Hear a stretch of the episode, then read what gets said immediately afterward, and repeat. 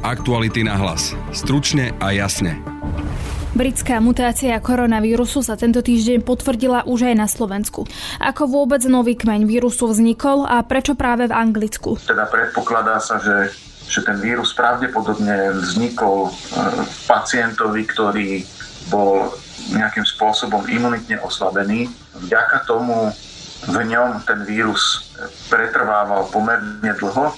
Posledné dni počúvame o kritickej situácii v našich nemocniciach a vidíme, že máme vysoké počty infikovaných ľudí koronavírusom. Môže byť za tým aj nový kmeň vírusu, alebo skôr nezodpovednosť ľudí počas sviatkov. Budete počuť virológa Slovenskej akadémie vied Borisa Klempu. A ja tiež mám také podozrenie a myslím si, že napríklad tá situácia v Nitre, ktorá je tak strašne vážna, že s týmto môže súvisieť. Hoci nový kmeň vírusu nie je smrteľnejší, je zrejme infekčnejší. Pýtali sme sa preto, či budeme potrebovať ešte tvrdší lockdown, ak sa ukáže, že sa nám tu nový kmeň šíri. Je možné, že, že budem musieť prichádzať s tým úplne naj, najtvrdším lockdownom, či myslím aj až, až do takej miery, ako, ako sme napríklad zažili na jar, čiže vlastne ani, ani len do práce nechodiť. V Nitre a v Košiciach dnes začalo celoplošné testovanie. Bude sa testovať aj v ďalších mestách a obciach. Budete počuť hovorcu Združenia miest a obcí Slovenska Michala Kaliňáka. Počúvate podcast Aktuality na hlas. Moje meno je Denisa Hopková.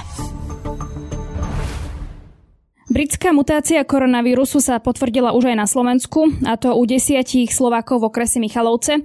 Ako vôbec taký kmeň koronavírusu vznikol a nakoľko sa môže zhoršiť pandemická situácia teraz na Slovensku, keďže tu máme túto novú mutáciu? Na to všetko sa budem pýtať virológa Borisa Klempu z Virologického ústavu Slovenskej akadémie vied, ktorého mám teraz aj na telefóne. Dobrý deň, vítajte.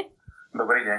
Pán Klempa, tak asi začneme teda tým, že ako vôbec vznikol taký nový kmeň koronavírusu a prečo práve v Anglicku vznikol nejaký takýto nový kmeň? Prečo práve v Anglicku v podstate asi nevie zodpovedať momentálne nikto.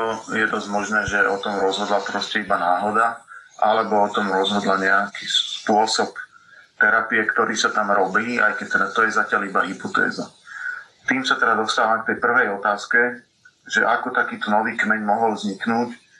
No, vo všeobecnosti tento vírus, tak ako všetky iné vírusy, mutuje a teda akési nové kmene vznikajú neustále priebežne a je to niečo úplne, úplne normálne, s čím sa počíta. V tomto prípade ale predsa len nastalo isté prekvapenie, pretože tento nový kmeň sa predsa len celkom dosť odlišuje od tých, ktoré sme videli doteraz.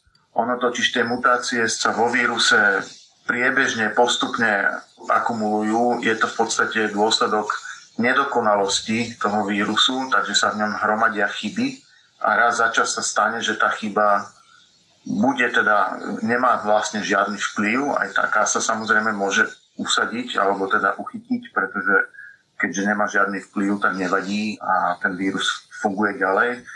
A občas sa stane, že nastane nejaká chyba v tom genóme, ktorá ale zhodou okolností prináša určitú pozitívnu výhodu pre ten vírus. A to sa očividne stalo aj teraz. Takže tento kmeň je zvláštny tým, že má tých mutácií vlastne naakumulovaných viacej, ako je bežné, a má ich naakumulovaných špecificky práve v tých najdôležitejších oblastiach, a teda hlavne v oblasti toho spike proteínu, čiže toho proteínu, ktorý vytvára na povrchu vírusu tie výbežky, a teda je to tá časť, ktorá je zodpovedná za to, ako vírus vstupuje do bunky. No a predpokladá sa, je to zatiaľ len hypotéza, ktorá nie je nejako exaktne potvrdená, ale predpokladá sa, že tento kmeň vlastne vznikol vďaka určitému selekčnému tlaku, a teda predpokladá sa, že, že ten vírus pravdepodobne vznikol pacientovi, ktorý bol nejakým spôsobom imunitne oslabený. Vďaka tomu v ňom ten vírus pretrvával pomerne dlho a počas tej dlhej doby sa postupne rôzne tieto mutácie akumulovali, tak ako za normálnych okolností. Ale ten rozhodujúci moment pravdepodobne nastal tým, že po takejto dlhšej infekcii, kedy už tam bolo nahromadených viacero takýchto rôznych foriem, tak prišlo k určitému zvýšeniu selekčného tlaku, pravdepodobne terapiou, Predpokladá sa, že pravdepodobne terapiou pomocou plazmy od dárcu, ktorý už prekonal ochorenie, prípadne aj antivírusovou terapiou, ako napríklad tým remdesivírom, ale teda skôr aj tá plazma, tom, s tým sa pracuje, že týmto zvýšením selekčného tlaku ako keby sa špecificky vyselektoval práve tento typ, ktorý teraz vidíme a ktorý sa tak drasticky rozšíril. Je to akože niečo výnimočné, ak zmutuje pacientovi, nevieme, či to tak je, alebo sa to deje vždy, že ten vírus proste mutuje práve v tom človeku? No pokiaľ je to vírus, ktorý sa šíri z človeka na človeka, tak vlastne nikde inde mutovať ani nemôže. Mutuje vždy vo svojom hostiteľovi. A samozrejme, už sme pred pár týždňami boli svedkami nových informácií o tom, že tento kmeň, ak sa dostane do noriek, čo bola tá situácia v Dánsku, že aj tam môže zmutovať, ale teda vždy je to nejaký hostiteľ, samozrejme. Ten vírus potrebuje svojho hostiteľa, aby sa rozmnožoval, a tie chyby, čiže mutácie, nastávajú práve v tom procese rozmnožovania sa. To, že mutuje vírus, vy ste už spomínali, alebo aj človek, ktorý si k tomu niečo prečíta, tak zistí, že sa to deje pomerne často. Ale v tomto prípade teda, je, ako ste spomenuli, je to aj v niečom iné. A mňa teda zaujíma, že či ten vírus by mohol zmutovať tak, že by bol zrazu veľmi smrteľný, že či by to v podstate mohol byť ešte aj horší a silnejší vírus, aký poznáme dnes. Úplne, že teoreticky, všeobecne to samozrejme môže nastať, aj keď nepredpokladám, že, že jedna konkrétna mutácia by až taký zásadný vplyv mohla mať, ale teda teoreticky sú mutácie rôzneho typu možné.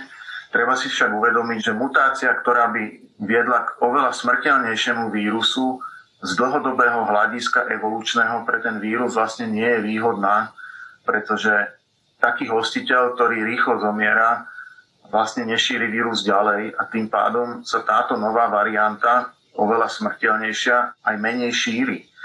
Takže z dlhodobého pohľadu, z hľadiska evolúcie, evolúcia tlačí vírus skorej do takých mutácií, ktoré vlastne ten priebeh ochorenia zmierňujú, pretože vďaka tomu tí hostitelia normálne fungujú a môžu šíriť vírus ďalej, a preto sa takéto formy vlastne sú úspešnejšie, povedzme, v evolúcii, ako tie, ktoré spôsobujú nejaký veľmi závažný priebeh, pretože tí ľudia sú izolovaní, ležia niekde v nemocniciach a šíria ten vírus oveľa menej ako takí, ktorí majú uh, mierny priebeh. V podstate vždy, keď sa objaví nový vírus a spôsobuje veľmi vážne smrteľné ochorenie, tak to je vlastne taká indícia, že je to vírus, ktorý evolučne je pre človeka nový a nie je to teda dlhodobo v evolúcii človeku prispôsobený vírus. Nakoľko dnes vedci poznajú ten vírus, keď teda aj tá mutácia toho vírusu nejakým spôsobom prekvapila, že či je to teda bežné, že vždy každý vírus, ktorý je, tak sa môže objaviť mutácia, ktorá proste prekvapí, alebo už keď je nejaký ten spôsobom ten vírus mapovaný, už ho, už ho poznajú vedci, tak sa to až tak nestáva, že nakoľko je stále pre vás vedcov ten vírus záhadou a nakoľko ho možno poznáte viac ako, ako na začiatku, čo o ňom možno, že už najisto viete a čo je pre vás stále takým otáznikom? No je pravda, že tento vírus z hľadiska jeho evolúcie alebo z hľadiska tých informácií o jeho genetických vlastnostiach je skutočne mimoriadne podrobne mapovaný alebo sledovaný, tak vlastne ešte nikdy vírus v reálnom čase sledovaný nebol ako tento. Tie technológie, ktoré sa vyvíjali za posledné roky, toto umožnili a to množstvo informácií, tým myslím tých Čiže analyzovaných kompletných genómov tohoto vírusu je skutočne neuveriteľné a tým pádom ten priebeh tej evolúcie a vznik nových mutácií je veľmi dobre mapovaný.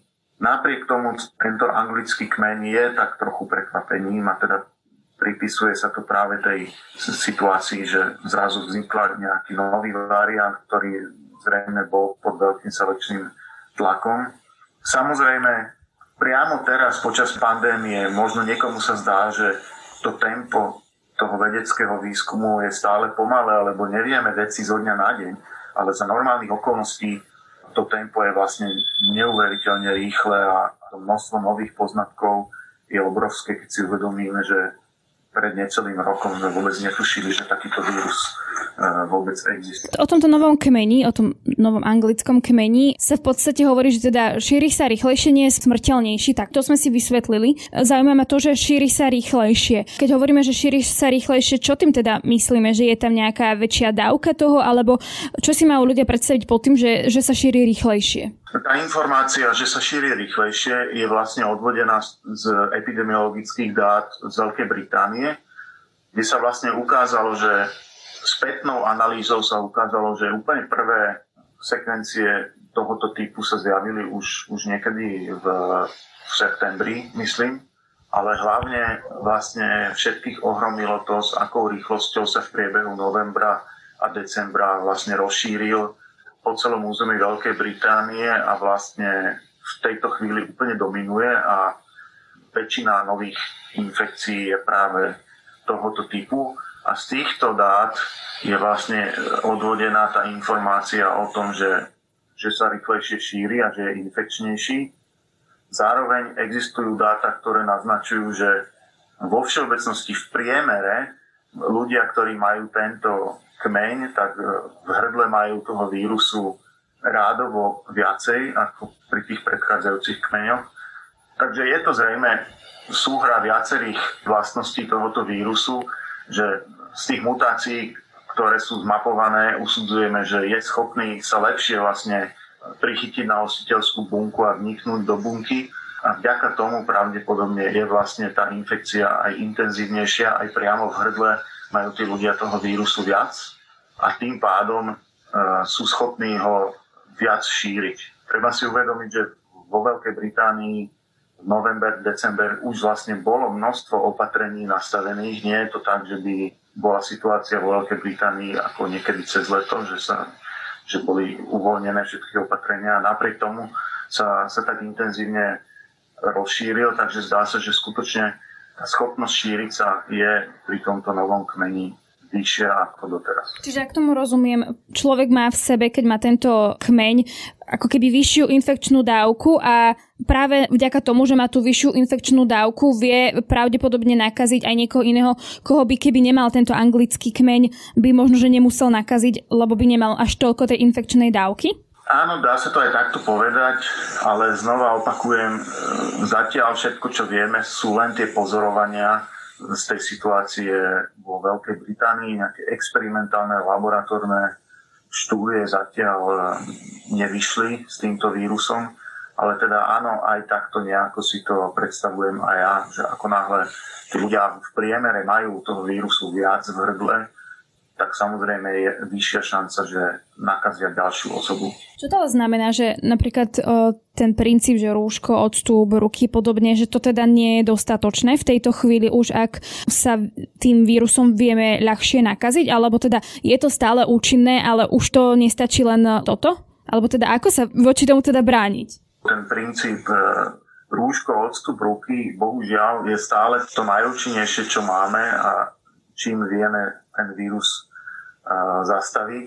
Čiže veľmi striktné dodržiavanie týchto základných zásad stále by malo ten vírus zastaviť. Skôr je to asi o tom, že, uh, že tie princípy postupom času predsa len stále viac a viac na ne pozabúdame, alebo ich, ich prestávame dodržiavať. Veľa ľudí ich prestáva dodržiavať z akéhosi presvedčenia. Takže to, všetka táto kombinácia, tá celková únava už zo všetkých tých uh, opatrení a celej tej situácie, ktorá nás tu trápi už takmer rok, uh, v kombinácii s takouto novou variantou to všetko samozrejme tú situáciu veľmi, veľmi zhoršilo. Ale samotný ten odstup alebo rúško, to sú v podstate fyzikálne spôsoby zabráneniu toho prenosu, a na to vlastne zmenené vlastnosti vírusu by nemali mať vplyv. Poviem to tak zjednodušene, ak mi rúško vlastne zachytí tie malé kvapôčky s aerosolom, v ktorých sa, sa vyskytujú vírusové častice, no tak ono zachytí tie kvapôčky, nech je v nich akýkoľvek vírus, či už je zmutovaný alebo nie. Takže tieto základné princípy, pokiaľ by sme veľmi poctivo dodržiavali, tak musia fungovať aj proti takémuto vírusu. Ale teda samozrejme, tá situácia je o to horšia, o to náročnejšia a ak tí ľudia majú toho vírusu v sebe viac. Ako sme to už spomenuli viackrát, že hovorí sa, že ten nový kmeň, že nie je smrteľnejší, ale ja teda premyšľam nad tým, že ak sa šíri rýchlejšie, tak sa tým de facto dostane aj medzi viac ľudí a teda čím viac prípadov, čím viac ľudí, tým napríklad môžu nakaziť viac ľudí, tým väčší nápor na nemocnice, potom teda môže byť nejaký kolaps a podobne, čiže ak sa vírus šíri rýchlejšie, neznamená to, že práve že aj môže zvýšiť to, že budú na to ľudia viac zomierať tým, že teda sa šíri rýchlejšie? Určite áno, toto ste presne vystihli. To, že nie je viac smrteľnejší, tým sa myslí akýsi pomer percentuálny, čiže v rámci rovnakého počtu infikovaných nespôsobuje viacej ťažkých priebehov alebo viacej úmrtí. Je to v podstate stále, z hľadiska priebehu infekcie, je to stále ten istý vírus. Ale presne ako ste to vystihli, tým, že je infekčnejší a viac ľudí je infikovaných, no tak samozrejme to predstavuje obrovský problém, lebo celkový počet tých novoinfikovaných zvyšuje aj celkový počet ťažkých priebehov, tým pádom zvýšená záťaž zdravotníckeho systému a bohužiaľ aj zvýšený počet smrteľných ochorení. To je práve ten dôvod, prečo tento kmeň, napriek tomu, že nie je smrteľnejší z hľadiska toho podielu smrteľných prípadov, spôsobuje také veľké obavy a, a vidíme po celom svete, že tie opatrenia sú ešte sprísňované práve kvôli tejto obave. Hovorí sa pri tom, lebo ja som to čítala teda v médiách, že postihuje viac mladých ľudí. Je to pravda, že tento nový kmeň postihuje viac mladých ľudí, alebo to nie je pravda? Toto je asi skôr otázka interpretácie. Priznám sa, že ja tiež nejaké exaktné dáta, ktoré by ma o tomto presvedčili, som zatiaľ nevidel, ale skôr to vnímam tak, že tento vírus v porovnaní s tým bežným nie, že by viac postihoval tieto skupiny, ale keďže ten bežný postihoval tieto skupiny menej a tento ich postihuje možno predsa len v porovnaní s tým bežným viac, tak z toho vznikla táto myšlienka, že teda viac postihuje práve týchto mladších ľudí. Nie je to o tom, že len mladší ľudia sú riziková skupina. Riziková skupina sú v podstate všetci, len doteraz boli možno tí mladší ľudia menej rizikoví ako teraz. Ale teda môže to byť tým, že je tam väčšia infekčná dávka a nejakým spôsobom je ľahšie ho dostať, že preto by mohlo aj tých mladých ľudí. Presne tak. Čo, čo sa týka toho kmeňa, ktorý je teraz na Slovensku, tak v podstate, pokiaľ sa nemýlim, vy ste to teda odhalili tak, že ste sa priamo teda zamerali na, na to, že ste pozorovali, či sa objavil u ľudí, ktorí sa vrátili z Anglicka, pretože tie naše pé cé er testy ešte zatiaľ teda nevedia odhaliť tento kmeň. Teda ak sa nemýlim. Pozor, toto treba vysvetliť. pé cé er testy, ktoré sa u nás používajú, samozrejme tento kmeň zachytia rovnako ako akýkoľvek iný kmeň, len nevedia rozlíšiť, či to je on, alebo nie je. Takže nehrozí, že by sme boli falošne pé cé er negatívni kvôli tomuto kmeňu. Tie pé cé erky nás určia ako pozitívnych, iba že zo samotnej pé cé erky nie je automaticky jasné, či máme tento nový kmeň, alebo akýkoľvek iný. A zistiť to, či je to tento kmeň, alebo nie.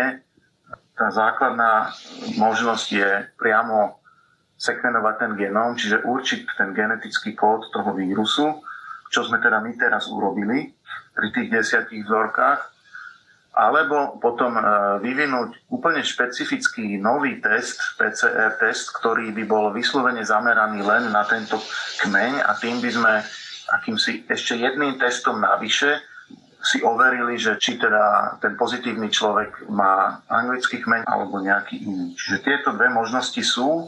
V tej prvej chvíli my sme sa čo najrýchlejšie pokúsili to zistiť pomocou toho sekvenovania, čo, čo sa teda podarilo.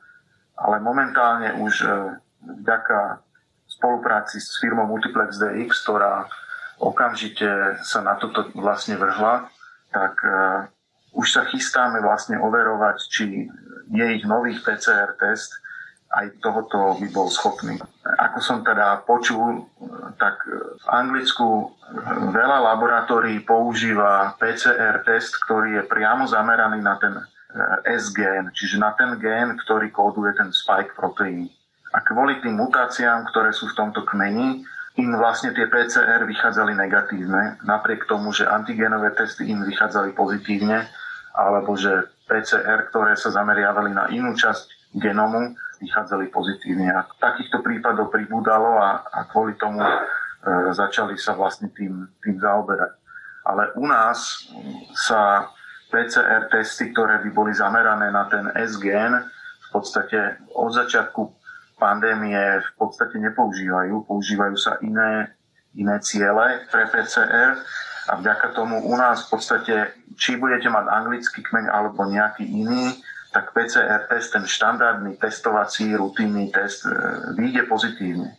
A to, či máte anglický kmeň alebo nie, teda buď treba overiť tým sekvenovaním, alebo keď už bude k dispozícii ten nový test, tak jedným testom navyše. Tomu rozumiem, ale my v podstate potom, aby sme vedeli identifikovať, že či ten človek, ktorý má koronavírus, má tú britskú mutáciu, tak to už musíte robiť vy tou metódou, lebo zatiaľ teda nemáme vyvinutý pé cé er test, ktorý by sa zameriaval priamo na tú britskú mutáciu. A preto ma v podstate zaujíma, že vy keď sa musíte priamo zameriavať na to, aby ste zisťovali, že či má niekto tú britskú mutáciu koronavírusu alebo má ten koronavírus, ktorý sme doteraz poznali. Ak sme to teraz zistili napríklad niekde v Michalovciach, tak to nie je vylúčené, že to bude rôzne na Slovensku a že ľudia môžu mať aj tú britskú mutáciu koronavírusu, len to nevedia, lebo zatiaľ my to v podstate nevieme odhaliť inak ako tým, že sa zameriame priamo na to s tou metódou, ktorú ste spomínali.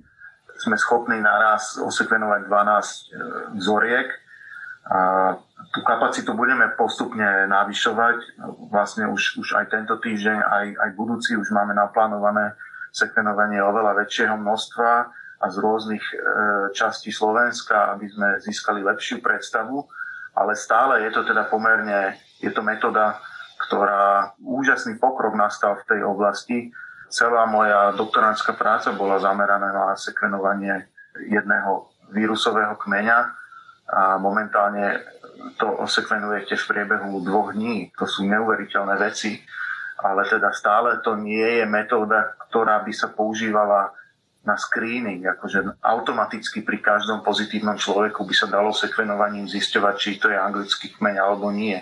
To zase až tak úžasná tá metóda nie.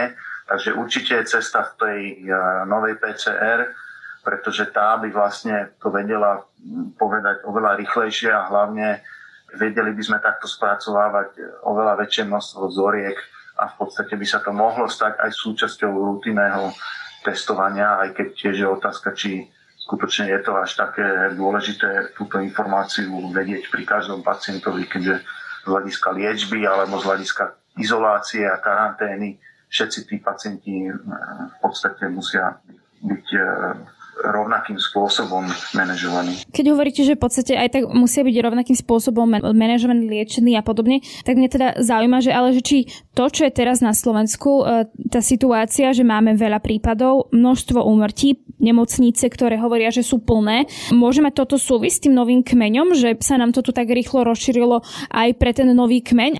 No, vyslovene sa to ponúka, táto možnosť, že to tak je.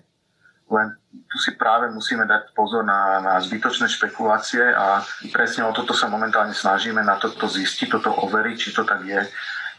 Ja tiež mám také podozrenie a myslím si, že napríklad tá situácia v Nitre, ktorá je tak strašne vážna, že s týmto môže súvisieť, ale počkajme si na tie jednoznačné dáta, my sa snažíme ich čo najrýchlejšie získať a určite to bude dôležité zistiť. Ale teda v tejto chvíli ten priamy dôkaz máme len z, z okresu Michalovce. Čiže teraz sa zaoberáte aj prípadmi v Nitre, že skúmate, či sa náhodou tam neobjavil táto britská mutácia? Práve Nitra je momentálne jedna z tých najzaujímavejších oblastí pre nás.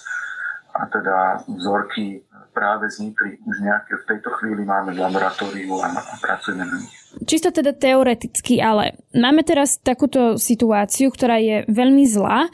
Ak sa nám tu bude šíriť napríklad táto britská mutácia koronavírusu, čo by sme mohli čakať, že sa stane? Oveľa viac prípadov, nemocnice by mohli byť na tom oveľa horšie, alebo čo? Ak by sme si to vedeli čisto teoreticky v tejto chvíli len povedať? Áno, práve to je to riziko, ktorého sa všetci boja po celom svete. Nie je to nič špecifické len pre nás, týka sa to všetkých. Tie obavy sú práve týmto smerom, že síce ten vírus nie je smrteľnejší, ale ako náhle spôsobí oveľa vyšší počet nových infekcií, tak samozrejme budú narastať aj počty ťažších prípadov, ktoré si vyžadujú hospitalizáciu, tým pádom príde aj k väčšiemu počtu úmrtí a že tie, tie zdravotnícke systémy budú ešte viac zahltené, ako sú už teraz. Čiže toto sú tie veľmi vážne obavy a toto je samozrejme aj ten dôvod, prečo tie krajiny buď ešte sprísňujú opatrenia, alebo rozhodne neuvoľňujú podľa pôvodných plánov tie, tie opatrenia, ktoré mali.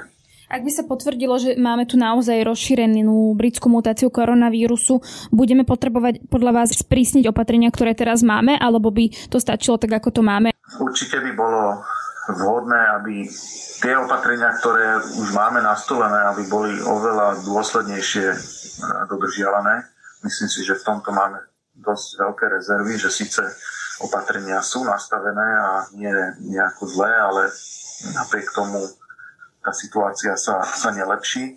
O tomto nie je z môjho pohľadu samozrejme ťažko špekulovať. E, už príliš nie je sa veľa kam hýbať s tými opatreniami a je možné, že, že budem musieť prichádzať s tým úplne naj, najtvrdším lockdownom, či myslím aj vlastne až, až do takej miery, ako sme napríklad zažili na jar, čiže vlastne ani len do práce nechodiť. Ale toto predpokladám, že by mohlo nastávať akýmsi spôsobom regionálne, že v tých oblastiach, kde to bude momentálne najviac, najviac horieť v úvodzovkách, tak ako napríklad teraz v Nitre, že tak, možno takto lokálne by sa to mohlo ešte sprísňovať. Ale to som trošku mimo mojej kompetencie, takže trochu špekulujem a rozhodne ja nie som ten, ktorý o tom bude rozhodovať. Rozumiem. No tá situácia je teraz, vyzerá to, takže to je veľmi kritické. Vidíme to aj v tej Nitre, vidíme, že e, objavujú sa aj správy, že naozaj, že nemocnice už majú plné COVID pavilóny a podobne. Podľa vás sa tá situácia bude teraz ešte zhoršovať, keď si vezmeme, že napríklad sa ešte nemuseli ukázať tie silvestrovské oslavy. Očakávate, že sa ešte môže zvýšiť tá krivka, ak teraz začnú dobiehať tie prípady zo Silvestra a podobne? Áno, presne, presne toto hrozí. Môže sa stať, že, že sa objavia nejaké nové, nové ohniská aj tam, kde doteraz neboli. S týmto všetkým bohužiaľ treba počítať a stále neuškodí zdôrazňovať, že všetko to závisí predovšetkým na, na správaní ľudí, ako, ako veľa sa ten vírus bude šíriť. Ďakujem pekne. To bol teda Boris Klempa z Virologického ústavu biomedicínskeho centra Slovenskej akadémie vied. Veľmi pekne ďakujem za, za pozvanie. Krátko pred uzavierkou nášho podcastu minister zdravotníctva Marek Krajči informoval, že britský kmeň koronavírusu je už pravdepodobne aj v Nitre. Biochemik a vedec Pavol Čekan tiež povedal, že vyvinuli prvú verziu pé cé er testov, ktoré vedia identifikovať novú mutáciu koronavírusu. Aktuality na hlas. Stručne a jasne. V Nitre dnes začalo celoplošné testovanie obyvateľov. Situácia v meste je kritická a dokonca horšia ako minulý rok na Orave. Ako to bude prebiehať? Pokračuje primátor mesta Marek Hatas, ktorého sa pýtal v rannom podcaste Ráno na hlas Petr Hanák. Okres Nitra je, je najhorším okresom na Slovensku. Tie čísla hovoria, že je v podstate horší už ako Orava. Tie výhľadky na najbližšie dni sú vôbec není pekné a preto sa vlastne bude testovať v celom okrese. My sme sa pripravovali na testovanie v, v Nitre po vzore Trenčína v podstate už ešte koncom roka, to znamená, že nejako tridsiateho decembra sme začali, začali k tomu podnikať prvé kroky. Som, som rád, že sa pridali aj starostovi okolitých, okolitých obcí, mesto Vráble a že včera prijala vláda aj uznesenie o tom, že, že do zamestnania budete môcť ísť jedine v tom prípade, že budete mať negatívny COVID test. To znamená, najbližšie tri týždne sa bude v nitrianskom okrese testovať. Cez víkendy? V Nitre to začína už v piatok po obede, pokračuje to sobotu, nedelu. V niektorých obciach sa bude testovať iba jeden deň, v niektorých obidva dní počas víkendu. Teraz položím otázku, ktorú si možno kladete aj vy, ale určite na ňu máte lepšiu odpoveď ako ja. Prečo práve Nitra? Kiež by sme to vedeli. Dnes mi nevedel alebo nevie povedať nikto, prečo okres Nitra takýmto spôsobom vyskočil. My sme si snažili, alebo robili sme si analýzu, či už prvého plošného testovania, druhého plošného testovania, analýzu toho, ako to potom prebiehalo v Trenčíne a naozaj netuším a nevieme, že prečo, prečo, prečo okres Nitra má takéto, takéto katastrofické čísla a takéto katastrofický stav je u nás. Celoplošne testovať sa bude najbližšie dni aj v Košiciach. Pokračuje primátor mesta Jaroslav Poláček, ktorého sa pýtal Robert Hakl. Naše testovanie sme nastavili tak, aby nebolo naozaj dostupné a zbytočne, aby nebolo dostupné pre každého Košičana, pretože platia pravidlá, platí lockdown, je mnoho ľudí, hlavne seniorov, ktorí dodržiavajú pravidlá, sú doma, ak neboli v kontakte s cudzými osobami, je úplne zbytočné, aby išli do toho kontaminovaného prostredia. Naše testovanie je v prvom rade nastavené pre tých, ktorí majú zvýšenú mobilitu, pretože chodia do práce, živnostníci, remeselníci, malí strední podnikatelia a v neposlednom rade aj pre tých, ktorí sú súčasťou kritickej infraštruktúry a môžu zaniesť vírus do svojich domácností. Pre týchto je toto testovanie pripravené a budeme pokračovať od dnes, teda od pondel, od piatku až do nedele. Majú aj ďalšie mestá a obce záujem o testovanie. Pýtala som sa na to hovorcu Združenia miest a obcí Slovenska Michala Kaliňáka. My v podstate tú požiadavku na testovanie ľudí vnímame veľmi citlivo a je to vlastne požiadavka, s ktorou mesta obce atakujú obyvateľia už v podstate od polovice decembra a veľmi intenzívne to nabralo spád niekedy okolo Vianoc. Máme informácie z viacerých regiónov, či už pôjdeme do obcí okolo Dunajskej stredy, v regióne Bardijovská, alebo napríklad na Kysuciach, kde stále sú požiadavky na samosprávu, aby vytvorila možnosti so štátom na zabezpečenie testovania ľudí, teda ľudia majú záujem sa otestovať. Lebo už aj dnes sa dá v podstate otestovať, napríklad v Bratislave sú mobilné odberové miesta, kde sa dá otestovať aj teda v rôznych ďalších mestách a tak, čiže kde je problém, že napríklad čo, majú to ďaleko alebo nemajú sa kde otestovať napríklad teda v ich obci, meste, keď, keď atakujú, že toto chcú. Ak sa pozrieme na štruktúru samospráv, tak máme takmer dvetisícdeväťsto samospráv, z ktorých stoštyridsaťjeden je miest, ale máme dvetisícšesťstošesťdesiatjeden obcí do tritisíc obyvateľov. Takže aj tá štruktúra obyvateľov poukazuje na to, že mobilné odberové miesta nie sú všade a ak človek z vidieka má záujem sa ísť otestovať, tak opäť v situácii, kedy odporúčané, aby ľudia sedeli doma, vypracovali formou home office, tak on je nútený vycestovať asi vystať pomerne dlhý rád pri mobilnom odberovom mieste. Lebo vy ste teraz dali také, také nejaké stanovisko. Apelovali ste na vládu, aby zodpovedne pristúpila k testovaniu obyvateľov a ono sa to prezentovalo v niektorých médiách, že chcete celoplošné testovanie. Preto sa teda pýtam, že, že či chcete teda skôr, aby sa zriadilo viac mobilných odberových miest, aby mohli ľudia napríklad z malej obce sa ísť otestovať, alebo v tej obci, aby sa mohli otestovať, alebo chcete celoplošné testovanie. To testovanie by sme uvítali, aby bolo všade tam, kde to ľudia požadujú a potrebujú. Tých mobilných odberových miest na Slovensku je málo, sú limitované samozrejme svojimi počtami aj disponibilnými zdrojmi. Ukazuje sa ale druhý problém a to v súvislosti s tým, že ak e, máme skúsenosti s celoplošnými testovaniami, videli sme tam v niektorých fázach konkrétne problémy, ak tieto problémy budú odstránené, tak samosprávy by dokázali byť naďalej súčinné v tom, aby sme mohli v čo najviac samosprávach testovať obyvateľov. Čiže si viete predstaviť celoplošné testovanie akože v každej, v každom meste a v každej obci, ako to bolo teraz, alebo len napríklad v niektorých mestách, ako to vidíme dnes, Nitra a Košice? Vieme si predstaviť to testovanie všade tam, kde to budú požadovať obyvatelia a práve skrze samospráv, ktoré sú permanentne v komunikácii so svojimi ľuďmi, vieme povedať, v ktorých regiónoch, v ktorých obciach je enormný záujem o toto testovanie. No a teda hovoríte, že by ste mali záujem o celoplošné testovanie, ak by to bolo e, zabezpečené lepšie ako minulé. Tým myslíte teda, že čo, čom vy vidíte teda problém? Problémy v niektorých regiónoch sa ukázali z hľadiska logistiky, distribúcie testovacích setov, ale aj napríklad v súvislosti s nedostatkom zdravotníckeho personálu. Teda tie veci, ktoré potom samospráva musela na kolene v rámci svojich možností uh, riešiť. To znamená, že ak štát ukáže, že je pripravený a tieto veci nám vie logisticky zabezpečiť vrátane medicínskeho zázemia, tak samosprávy to mimoriadne uvítajú, mimoriadne ocenia, pretože nie je v možnostiach mnohých samospráv zabezpečiť si medici, medicínsky personál alebo zdravotníkov a napokon to vidíme aj teraz v situácii, kedy sa školy začali orientovať práve na testovanie. No a nakoľko je celoplošné testovanie účinné, som sa pýtala virológa Borisa Klempu. Určite áno, je to, je to jeden z nástrojov, o ktorom sme sa dozvedeli na jeseň, že vlastne dá sa využiť a, a je efektívny. Videli sme to na Orave a v Bardejove, že tam toto vlastne malo nejaký, nejaký efekt, nasadiť práve v týchto pro, problematických oblastiach takéto plošné testovanie je určite e, dobrá cesta, pretože veľa iných možností skutočne nám už nezostáva a plošným testovaním by sme mali skutočne tú situáciu zlepšiť tým, že čo najviac ľudí je identifikovaných a daných do izolácie.